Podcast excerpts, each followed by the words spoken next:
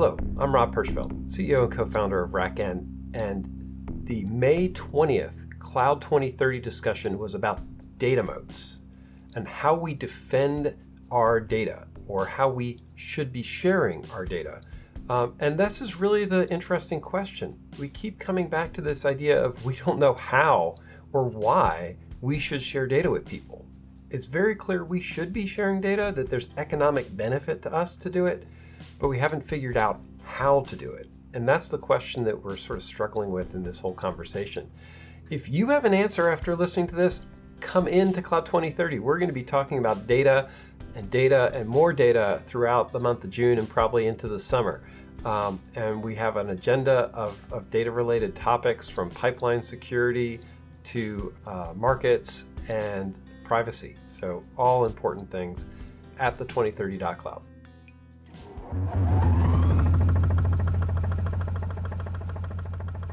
So do, do you guys, um, the more data savvy in the group, which is probably pretty much everybody else on the list here outside of me, um, do you see that question about, um, uh, you know, monetizing data being aligned, same, or completely different from, um, you know, eventually multi-tenant um, access to uh, IoT created data at the edge and the ability to, to provide some sort of either marketplace or you know accessibility to that data at the edge.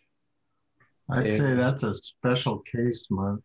I mean, I, I mean this, is just, this is just a, um, uh, you know a Mark Stupid idea. Just from uh, probably six years ago, I was talking to Derek Collison uh, while we were both still at Apcera, and I suggested that the potential future for IoT at the edge was multi-tenancy. Not so much that you're multi-tenant that two or three people are logging into the data, but that the the IoT environments, uh, re- the results created by those IoT environments, whether it's the actual data or information generated, could be shared with um, and uh, um, leveraged by others. And the thinking behind that was that uh, once you've put IoT into a building, once you've put IoT into a roadway, into a mall, into a city, it doesn't seem to make sense for someone who needs to get 20% of the data that's associated with a smart city or 10% of the data that's associated with a smart city to put all that IoT in themselves just to get that data, rather figure out how to leverage what's being created yeah. on existing infrastructure. So are you is the question one of having once done that monetizing it in such a way as to support its yeah and, and what are the you know what are even the mechanisms you know i mean I, some of the things you were talking about uh, tyler mentioned about masking um, you know data governance in general the ability to anonymize the ability to quickly determine uh, based on you know mm-hmm. specific iot opportunities whether or not um, the data is the way you read the data is only important to you so the fact that 100 people read the data doesn't make any difference, right? So, for instance, um, just a stupid example uh, IoT about waves at the beach. The city needs to know because they're looking for sand erosion, right? And surfers want to know because they're looking for what the wave patterns are. Surf's up, dude. Right. Every, none of the data is private, but the data could be valuable for a hundred different reasons, including yeah. so it's I, your. I think your whole point there is how do you um, it, it's kind of the, what's the universe of discourse or what's the what's the what's the charter or the end user what's of value to them and what they want to pull out of it.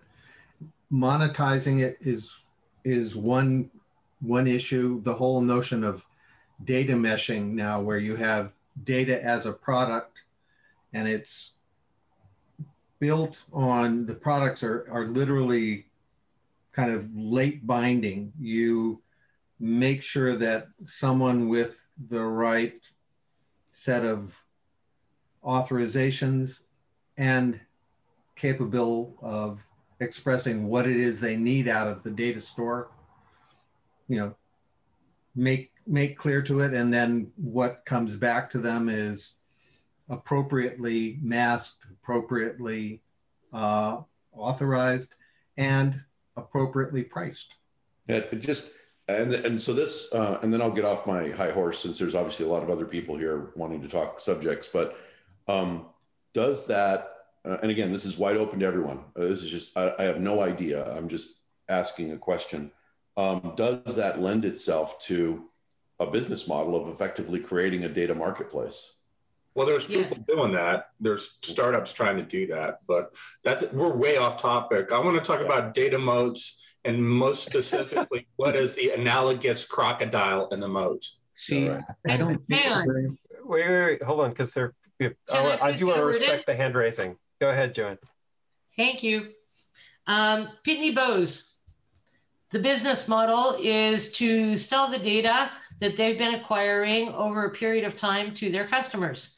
And they have created a marketplace and they are looking to bring it to the edge because each of the devices the stamp and postage machines that they're selling not only create and consume a lot of data, but produce data that's now relevant to third party marketers. So if you happen to be a WPP uh, in the advertising game and a world leader, you're now looking at Pitney Bowes as one of the sources of your third party data supply to see who's doing advertising without it being part of your customer base to now go and steal that new customer base, share that data, and they're doing it from the point of two views. One, customers who currently use their machines, and two, uh, from the service angle. If you have a problem with your machine, uh, they have all the factory and manufacturing data that you can go and access so that you can troubleshoot your own problems, which saves them time in field service and cost. And there's a lot of business avenues around that. So that's one. The second one is there are two large advertising companies, one of whom I can't name because of confidentiality. And that too is creating a marketplace where they're looking at how do they inject the third party data into the edge and or cloud uh, transformational data that a large enterprise is putting out uh, also on the CPG side, and their customer target is, and it stays in this chat room, uh, P&G. So there's a lot of different ways to look at it. It's either you're producing the data or the data is being produced elsewhere and being injected in. And yes, it does hold for multi-tenant and SaaS and would be a very interesting marketplace because I heard GDPR before, so you have GDPR, you have Canada's charter, which is digital charter, and then whatever's happening in the US. Nice. Dave? Is it my turn now? Um, Sorry. It, No, no. Uh, it's. I just want to make sure everyone has their chance. So first off, I, I don't think we're actually off topic um, uh, in the fact that at least in my view of things, um, the strongest data moats are uh, owned by those that have things that generate data. Um, that that's where the start of the idea of the data moat is. Is the data's got to come from somewhere for you to have any data to put in the moat to begin with. And so, if you own things that generate data, uh, you have some degree of a data moat one way or another. And I think it ties into uh, the question of things at the edge. Um, you know, Mark, you gave a couple of different examples. One example that you gave um, was about the waves on the beach. And I see that as a different case because that is public data. And public data that is done with, with public government funding and is made to be open from the very beginning um, is not the same as something that might be in a mall or a building or something else where um, one you have building ownership but in some of these business models it's i own the sprinkler system and i provide it to you as a service effectively. And so i don't directly give you access to that data i give you access to a control panel that shows you small portions of that data from any number of things, and I may or may not have that in a data platform of some type. And generally, what happens with um, with things like this is uh, you have a uh, you have a uh, early entrance uh, early on in these markets. You keep things uh, proprietary. You lock them down, uh, you encrypt them, you make them unavailable, and you try to maintain that monopoly for as long as you can. And that is your data moat, is maintaining that monopoly. I'm the maker of the device. You use the device. I get to I get to take the data. I keep it encrypted. You don't have access to it. Um, and as things evolve, I may build a platform out of that, and you have access to the platform in a controlled fashion. And that's how I give you access to the data, um, whether that be that sprinkler system or it be, uh, you know, a, a, tractor or anything else, um, or, a, or a wind turbine. And so for a period of time, that model works. It may be if I'm the only vendor in town, or maybe there are a few and we effectively have a cartel where we all keep our data encrypted, we all have our platform, and that's that. Eventually, someone comes up with the idea of opening their platform up, um, and that begins to, to give people access. And or someone comes along and says, you know what, we're not going to encrypt our data either at the end or elsewhere. We're going to open that up and that begins to create a, a disruptive uh, shift in the market and it begins to create pressure on the companies that have kept their uh, their data closed to open up and so these are just market dynamics as the market matures and things go through a cycle. But effectively um, it all ties back to where is that market? You know how are sprinkler systems uh, going? How many manufacturers are there? And have any of them decided to open up or not as an example? Um, and what is the demand on the outside? And and what contexts are the data being used in and how much control do i want to apply and am i dealing with gdpr or other regulatory you know the faa has strict usage uh, strict requirements on the usage of data just like um, if you look at any of the other regulated uh, industries that have control. Um, the FDA is another big one. They're super strict on control of what happens with data and kind of chain of what what things go through. Um, so. Uh, including you know uh, change management so all of those things um, uh, are tied back to in my view that data moat and how you treat data and what you do with it uh, so i do think it's connected um, I think there are two directions you can come at this, at least two. Um, and thinking about data moats, you can think about it from a business point of view, and I think Dave's just done a really good job of laying that out. You think about data or ownership of data or access to data, and it's been held up as kind of a kind of a, magical business moat. It's a way in which businesses create a competitive advantage. When you talk to most of the data oriented VCs around here, they talk about a data moat as something that you combine with network effects and it's promoted as kind of a defensible force in building up a software business. I'm going to own the data.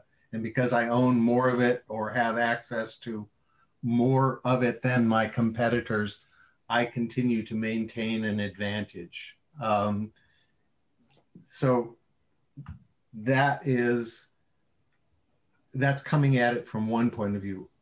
I was when we originally talked about this topic, I thought about it more as a matter of thinking about data as part of infrastructure.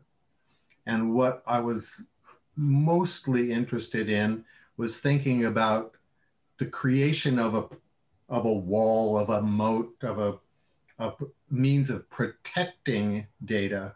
That is, how do you address the safety of data, either that you own, that you access, or that you've been granted stewardship to. So just to make sure, Rob, um, which of those kind of paths would you like to go down? And which would the group like to go down? It's the this is a group. This is a group discussion. I I, lo- I actually like that we had two very different um, components to it. Um, I you know I I get excited about the sharing aspect of it, the data economy piece, um, because I feel like as long as we're treating these as data islands, right? If the moats are actually islands, then we're we're never going to get out of the the the, the vendors the siloed vendor situations we have. And so i get i get more interested in how do we create data economies that encourage people building bridges across the moats um, and looking for what the incentives are. Is there missing technology for it? Um, i think that that to me eh, one of the problems with our edge discussions is that we keep talking about the only way i can share data with you is if you transition it to my secured fortress in the cloud somewhere and then i hook it to your secured fortress in the cloud somewhere and then mm-hmm.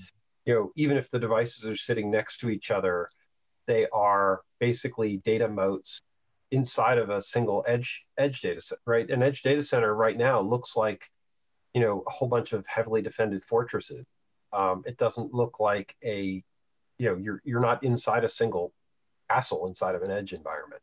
Mm-hmm. um, and so that's that personally i get very excited about the how do we get to the collaboration? Um, yeah. And i think that there there are a couple of ways of of coming to that conversation. One of them is um, how do you safely i won't say share so much as how do you safely collaborate in your use of data?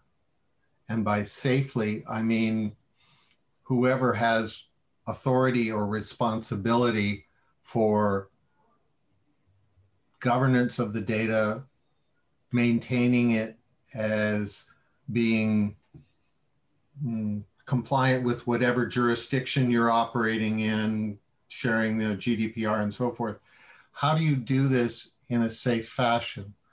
This whole notion of mm, secure computing or collaborative computing where uh, you know the the magic environment is this homomorphic encryption it's like fine i'll get to use the data without without seeing it i get to ask the, the questions and so long as my questions are uh, capable of, of being considered, uh, then fine. You get to you get to ask the question, the answer comes back, but you don't get access to anything you shouldn't be seeing. Um, that's we we talked about that a little bit a couple of weeks ago, and I think that we're a lot closer technically to that than I thought we would be at this point. I thought we were going to be another 10 years before we even came close to the being able to do that. And I think it's now uh, much closer to reality. But when you start talking about um, monetizing it, making it available, here's here. I guess here's my question uh, to you, Rob. Yeah. Is the objective here to create the bridges, the safe bridges across the moat, or are we talking about someone who's got the data and has to consider data as an asset that they must defend, and therefore they're much more concerned about building a moat, building a perimeter, you know, protecting the data. The problem with the moat is you get this idea of I'm going to build a wall, I'm going to build a perimeter, and I think we all know that you know perimeter-based security is is kind of one of those things that uh, nobody believes in anymore. Needs to die an ugly death. Well, but I, and, and I don't I don't know that it's a perimeter problem. I actually think it's an economic problem. This is why I think Dave, you know, what what Dave has to say on this is really relevant, because right now people's think the economic value of their data is to protect it and keep it from getting getting stolen. Sorry, my was my sound low? Yeah, I, actually, Sorry. just a quick point on that. Yeah, the economic the data has value as only so long as I can protect it and it doesn't get out. That's kind of that that intent that point of view.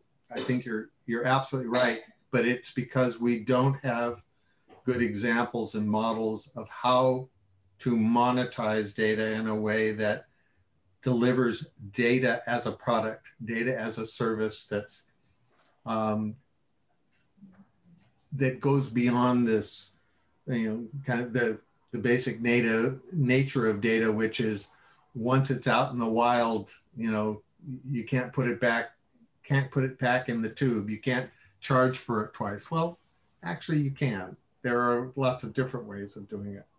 I, I also think that there's a concern that people don't know what their data is worth.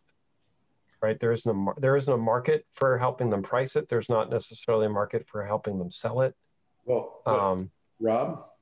Yeah. Um, and maybe I'm missing um, uh, intent, uh, but should I think the a bigger part of the problem might be that people don't know the value of the data that they own in other people's hands. The data that's that they already yes. own could be almost worthless to them on a day to day basis. And that's just a fact. 90% of the data that we store is literally worthless to us going forward.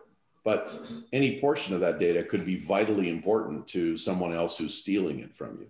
So that's that, that method of measuring both sides of that value equation, the loss value versus the gain value, has got to be um, and, and, maybe that's implied and i just want to no sure. this is this is that this to me is a, it's a very real question and this to me is about as good a layup as i can give to dave. So.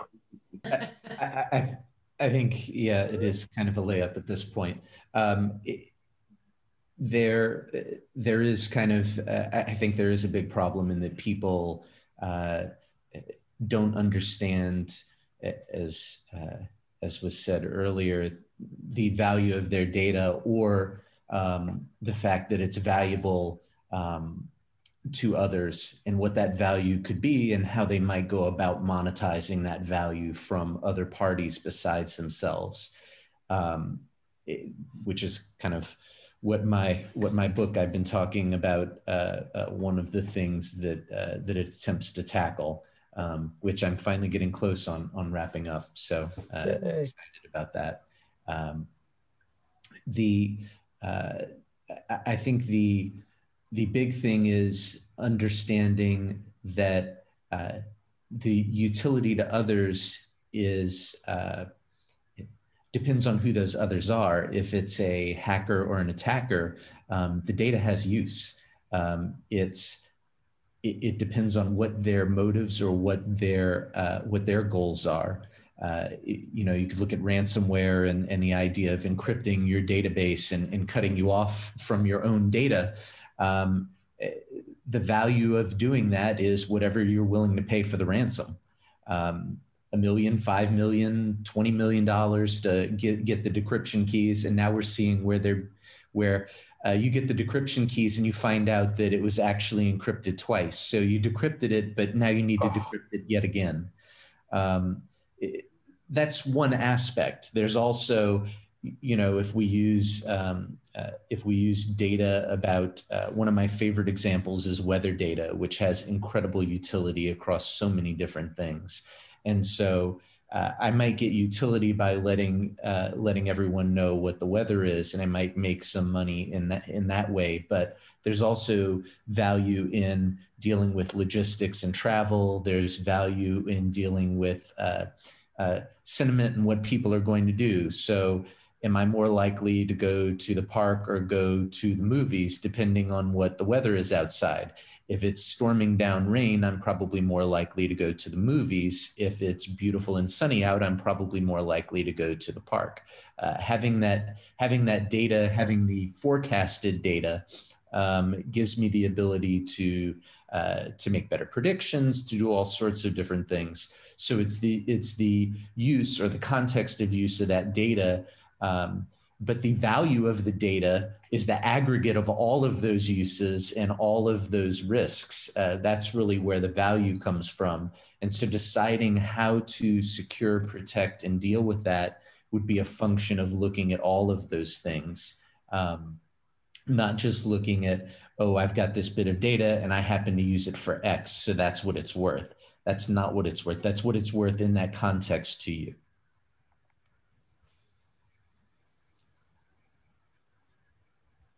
How did how does somebody Mark, you have your hand up, so I'll. Well, uh, yeah, but Rich and Tyler both had up before I did. Oh, okay. Sorry, I don't see. Um, I have my screen set up, so I don't see him. I'll defer my question. Wow, you blocked them out, man. Yeah. So, um, uh, what, what I wanted to add to that was when when you were talking about what the value is to to who it is. I'd like to introduce a concept of a data economy because that's really what we're talking about here is you know let's look at economic goods in a standard economic model right? You, you have mechanisms in place to facilitate transactions. You've got mechanisms in place to be able to provide valuations of economic goods. So if you look at like real estate for example um, it, it, you know people take advantage of um, special knowledge that the uses of real uh, of a piece of property are different. You know, if you're going to sell a piece of undeveloped land, uh, you may be looking at it through the lens of, hey, I could put three houses on here, whereas a commercial developer may be looking at an office park.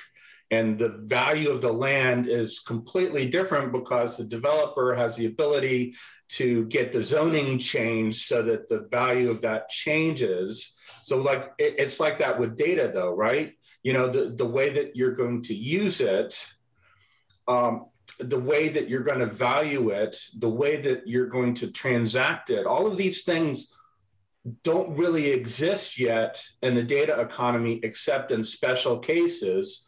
And a special case of that, in my view, would be like the Weather Channel. Everybody's familiar with the app, the, the web app or the, the, the mobile app, but a lot of people don't realize that they actually have industry specific vertical uh, businesses for transportation, for agriculture, for uh, half a dozen other industries, and they have specialized APIs that are pulling data from the same data set and repackaging it specific to those different industries. So I, I would say that they're pro- I, that's the best example I can think of of a company that knows how to monetize their data. Right, is the weather company. But we don't have we don't have this whole economy where we can handle all different data in all different contexts. But it's the, the difference is that's really again we're talking about what my book's about. But to make one point with your real estate example. Um, the difference is when you do development on that property, you have used up that property's use. In other words you can't you can't magically if i build a building and it's for whatever purpose that is the purpose that it's consumed. Whereas data i can use it for 75 different purposes because it's non-rivalrous. So yeah. real estate is a rivalrous example and it's harder to look at non-rivalrous things in in the world of economics. There are not as many um, there are plenty of rivalrous examples, not as many non-rivalrous examples. I mean, maybe a better example would be the, the automotive industry. You've got a depreciating asset that can be resold and repurposed. You, you can, but again, it's limited. Um, yeah. you, know, you can repurpose it. Maybe you can repurpose it once, but you're not going to, you can't have limitless repurposings of an automobile. Um, it, it's, yeah. it's, it, it's that's one of the things that makes data fairly special. But you do end up with all of the same laws. You have supply and demand. Uh, the difference is, for example, what network effects um, can do with data versus what network effects can do with other products. And I'll step well, back. I, I, guess my point was to the uh, element of the, the the fact that the economic structures are not as mature with data monetization as they are in other elements of the economy. Mm-hmm. And to the extent that we can mature those structures, we'll be able to be much more effective in monetizing data overall. 100% agree.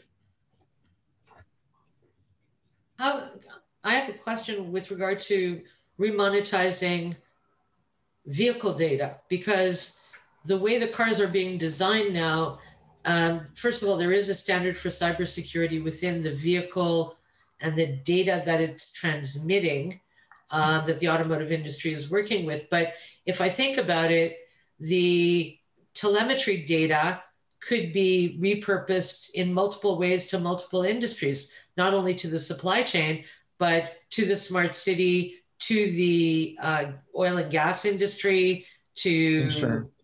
battery insurance, et cetera. It's, yeah. So how is that not? Um, I, it may be rivalrous, but it's also multi-use, and companies are already doing this or looking the, to the, do it. The data is is non-rivalrous. The vehicle itself is is a rivalrous thing economically. So okay. so anything that rivalrous resources are anything that you effectively use and you can't just use again. So a great example is oil. Um, people say that data is the new oil. Well, once you get a barrel of crude oil out of the ground, you extract it, and then it's not all that useful as a barrel of oil. You need to refine the barrel of oil into plastics and gasoline or whatever other um, uh, petrochemical products you decide to refine out of it. Once you've done that, you can't magically get your barrel of oil back. Whereas a non-rivalrous resource like data, I can use it again and again and again and again, and it never gets used up. It's it's still there. I can give you a copy. I can take a copy. Everyone in the world can have a copy of it, and it's not used up or depleted.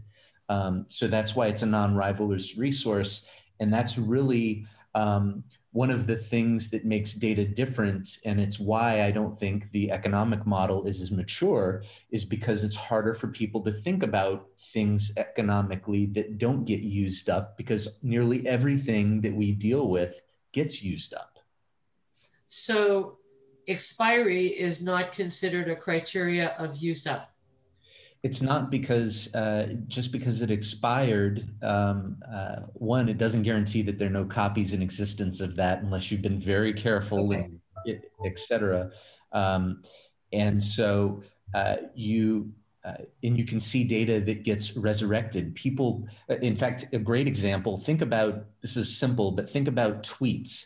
Think about these people that made tweets a decade ago and believed that it was long gone, and their views turn out to not be so popular a decade later that may have been accepted a decade ago and they've come back to haunt them and they believe that they had effectively expired. And now there are uh, services that you can pay that will go in and ensure that your tweets are deleted after an amount of time but they're not really deleted. They're still archived all over the place and just because they're sure. deleted from the feed doesn't mean they're truly gone. Um, so again why data is very different so historical data, no matter how much it's aged, still has re- relevance and therefore value. It does. My, what in my in my studies, um, all data has a value curve. Um, the value curve. Uh, I won't say never, but in in what I've seen, yet so far doesn't really go to zero. It might be one one gazillionth of a cent in value, but there's some value in that data. Someone could potentially find a new contextual use for that value for figuring out a trend or solving some other problem, in which case that data still does have value. Got it. Thanks. Actually, we have some good examples of exactly that happening. A lot of data that's been considered data exhaust has been suddenly disinterred and brought back out of the archives because it's now being used, tagged, and used as training for machine learning. So data which had in the past a time value to Tyler's point in the in the uh, in the chat. Yes, the data can can change in value over time but again, this comes back to its utilization and its use. When suddenly I can make use of this historical data to do better projections, I can start to analyze it for the purpose of getting, um, you know, feature engineering on a data on a machine learning data set. Suddenly, that that archive, which was, you know, as Dave said, one gazillionth of a cent, um, suddenly has a lot more uh, value. Let me also talk about the forms of business by which people monetize data. And yes, it is non rivalrous, but what happens is um, there are ways in which companies monetize data as a club good. In other words, I have access or I have control of access to the data. So I'm I'm going to pay an entry fee. I'm going to you you have to you have to pay me a ticket to to listen to it, to watch it, to make use of it, so forth. Um, doesn't mean you couldn't copy it. Does, not necessarily. There everybody's tried to figure out a way of doing that and hasn't been successful. But the point here is while it still has high value, there are companies Dun and Bradstreet uh, is a good example. Um, most of the financial um, the financial information, financial data companies are basically taking non-rivalrous good but they are packaging it up. They're getting, and you get access to it only if you pay the freight. And the value is the value of it at a particular point in time. So you're gen, you're you're basing the the monetization and the business model on the freshness of the data, not its existence. Well, and I think that's I think that's where um, it, the the freshness of the data affects things in that um, if you look at if you look at data stored um, over time generally if we just kept the data and we didn't add any new data there was no no activity to the data at all over time the value curve of that data set would slowly fall wouldn't go to zero, but it would slowly go into decline. But if you're constantly adding new data, your goal is to have it constantly increase over time, or at a minimum to stay flat and not go down over time by adding additional data. So uh, I think that's uh, I think that's key. If you can find new context, you can make leaps in that value of your data as you find new contexts um, for the use of it. And that's really what companies ideally would be doing is looking at the economics of their data and figuring out what are those contexts that can create those curves upward in that value um, either immediately or even over time um, but i don't think that's happening a lot right now because the market as tyler said is uh, or the, the view of the economics of data is fairly immature uh, we're, we're like in the pre stock market period of capitalism, right? Where people are trading stocks point to point, there's no exchange. That's right. So does that imply then that the um, uh, the queen will be the broker who figures out how to make the market happen in a more effective way than point to point? The channel controller, if you will. I think that. Or is it the per, or is it the person who figures out all the various contexts that the data can be used in? I think that's the.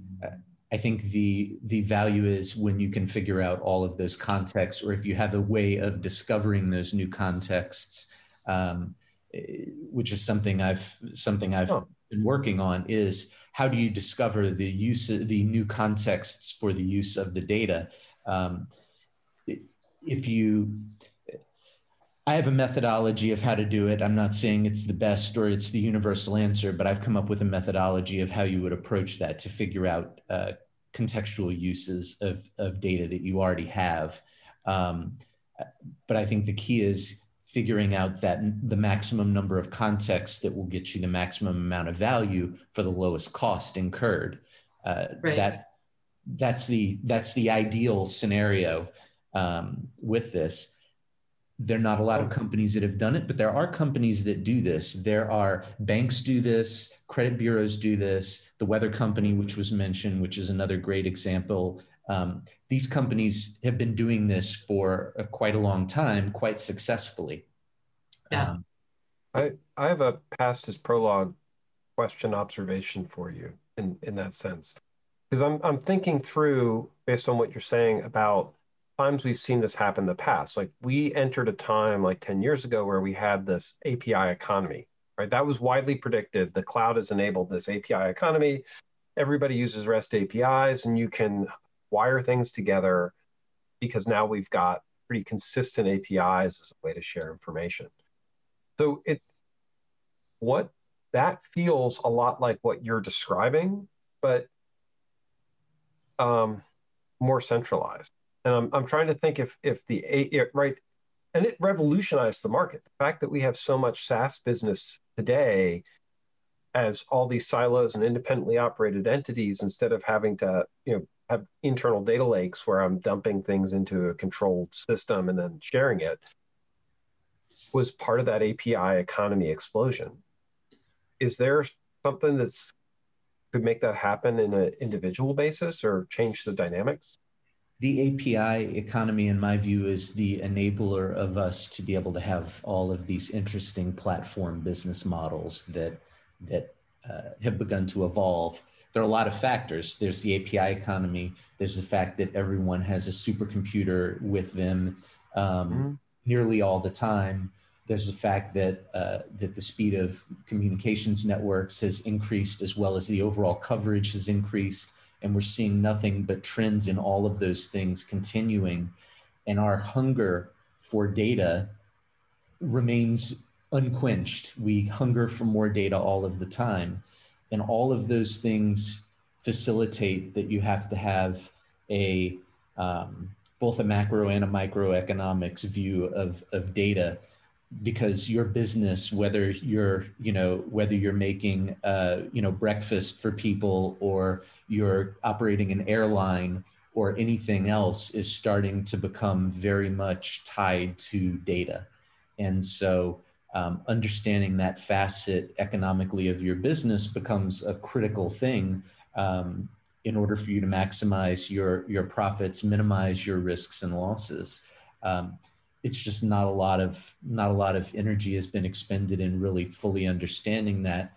Just like early on with the api economy we had notions of what was going to happen with apis but really things weren't all figured out. And then eventually we set into um, you know established ways that things were going to happen we ended up with you know um, many different approaches some winning out and some disappearing um, all uh, all because we we needed to get to this scale. We needed to to free up and and leverage these capabilities, and that's that's what will happen with data. Yeah. The same thing. Some with, and some of it some of it to me was also the protocol, right? Because right we we we started with what RPC and uh, DDE, right? Uh, you know what moved into SOAP. As you say, SOAP. SOAP, right? O, o, o, uh, ODBC, like nobody even talks about some of these these old data format protocols. Corba finally moved in, into REST. Corba, that's the one I was I was trying. Yes, yay, Corba. I'm gonna have nightmares. Um, uh, and all the X dot whatever's. I kept saying Corba.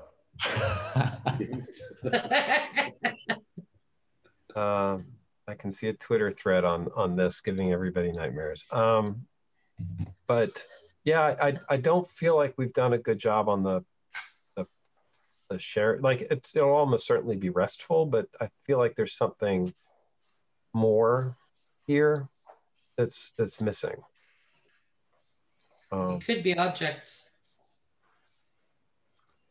I'm, I'm the, getting yeah. getting this, you know, way old Orm blob in my brain and, and, saying to myself that well if you sort of go down that road it does make sense because you know the more i listen to this the more i hear about the aggregation of data because every new context or any data addition amendment appending whatever excuse me is um,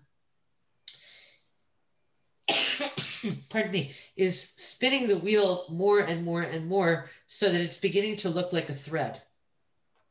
You know, like a like a, a spool of thread. Where does it end? Well, it, I think it could be. I, I realize that you can have uh, bad actors that introduce bad data, um, whether accidentally or on purpose, that actually cause that proverbial thread to to fray or weaken. Um, just like you can have all sorts of uh, uh, all sorts of kind of um, uh, negative or bad data that gets introduced. You can have devices that malfunction, all sorts of other things that can uh, that can corrupt non-curated data. Yeah, it gets to the that gets the whole notion of um, protections. How do you keep how do you keep quality and safe safety involved? Um, we haven't. No one's raised the issue of ownership. There's one of the issue about issues about data is um, is there really such a thing as ownership and what does that mean is there more is it more an issue of stewardship you're granted certain kinds of rights to it or privileges, but along with that come certain kinds of obligations. That feeds into the whole context that we're we're discussing. Um, I I would venture to guess here that um, along the question that well, actually, I wanted to ask Rob to be a little more specific about what you meant by something missing from the APIs or from the API like model? Are we talking about something technical? Are we talking about something operational? I think they're all, in this case, they're all linked together. My, my thought, and, and we're out of time, so I want to make sure Mark gets, Mark, if you can close us out on your on final points. Um, sure. I'll answer Rich's question really briefly because it's a placeholder, right, for for for future. I actually would think that part of the answer is a stream in streams and get you know James Urquhart in here and and do some streams discussion because rest the REST APIs are really consumption pull oriented, um, and I think we we got far enough in this conversation to think about the economics and how the economics need to change and that to me is the place to start on how that gets driven into what the technology set looks like. Um, because if the it's not going to be a technology first thing, it's got to be, you know, the economics of it. And I think there's a couple of technologies that are prime for this. Um, but Mark, did you want to yeah, close this I, out? I don't know whether this is a good closing comment or not, but um, this sort of relates to uh, the, the, security blog I published a couple of months ago. Uh, uh, not being a security expert, coming from the perspective of looking looking at the war from a from an armchair standpoint and trying to make decisions about how the war should have been fought or could be fought better. And one of the uh, I actually had three points, one of which Rich covered. Thank you very much. It was good. Um, uh, but the one I'm just going to stick with is is fundamentally, it seems that the, the root cause of our problems associated with data is related to two things. One of them is most corporations don't have a, a really good strategic plan for what to do with the information and data that their company owns or creates or manages. That's true. If they create one, they're not able to maintain it. And two, we have a, a distinct inability today to look at a set of data and actually evaluate in, in with 100% certainty that, oh, yeah, this block of 200 gigs of data is not only not useful itself as a discrete set of data, but will never be useful combined with any of our other data or somebody else's data. Right? And with those two problems, everything else we do is just like moving stuff around.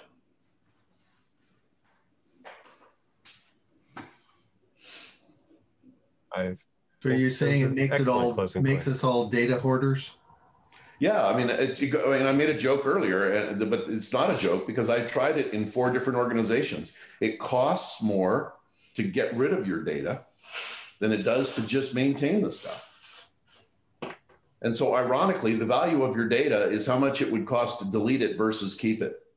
In in many cases, um, well, but um, that's a technology challenge right now. It is, but it's it is, but it's also it's Sorry, what's that?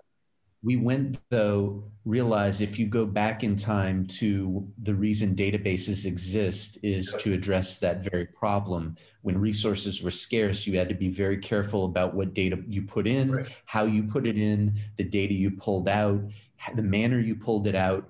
Um, now, because resources are abundant, um, and areal density of storage continues to go up uh, unabated. Right. Um, there's why would I delete it? Why would I delete this? Right. It's it, it as well, you said, it costs far more for me to delete. Right, you spend five minutes deleting a thousand emails, and you didn't, and it cost more to, to your time than anybody saved on that space. Yeah. That's right. That's right. Anyway, good discussion, guys. Fascinating. Thank you very much. Thank you for listening to another Cloud 2030 podcast. Um, this data series is going to keep going. Join us at the 2030.cloud. Come in and have bring your opinions. This is a really important topic, and the economics of the future are going to be determined by how we share this type of data. Uh, the API economy transformed our industry, and the data economy, as we figure out how to share data, will be even more disruptive. And I want you to be on the winning side. I'll see you there. Thank you for listening to the Cloud 2030 podcast. It is sponsored by RackN, where we are really working to build a community of people who are using and thinking about infrastructure differently. Because that's what RackN does. We write software that helps put uh, operators back in control of distributed infrastructure, really thinking about how things should be run and building software that makes that possible. If this is interesting to you, uh, please try out the software. We would love to get your opinion and, and, and hear how you think this could transform infrastructure more broadly. Or just keep enjoying the podcast and coming to the uh, discussions and you know laying out your thoughts and how you see the future unfolding. It's all part of building a better infrastructure operations community. Thank you.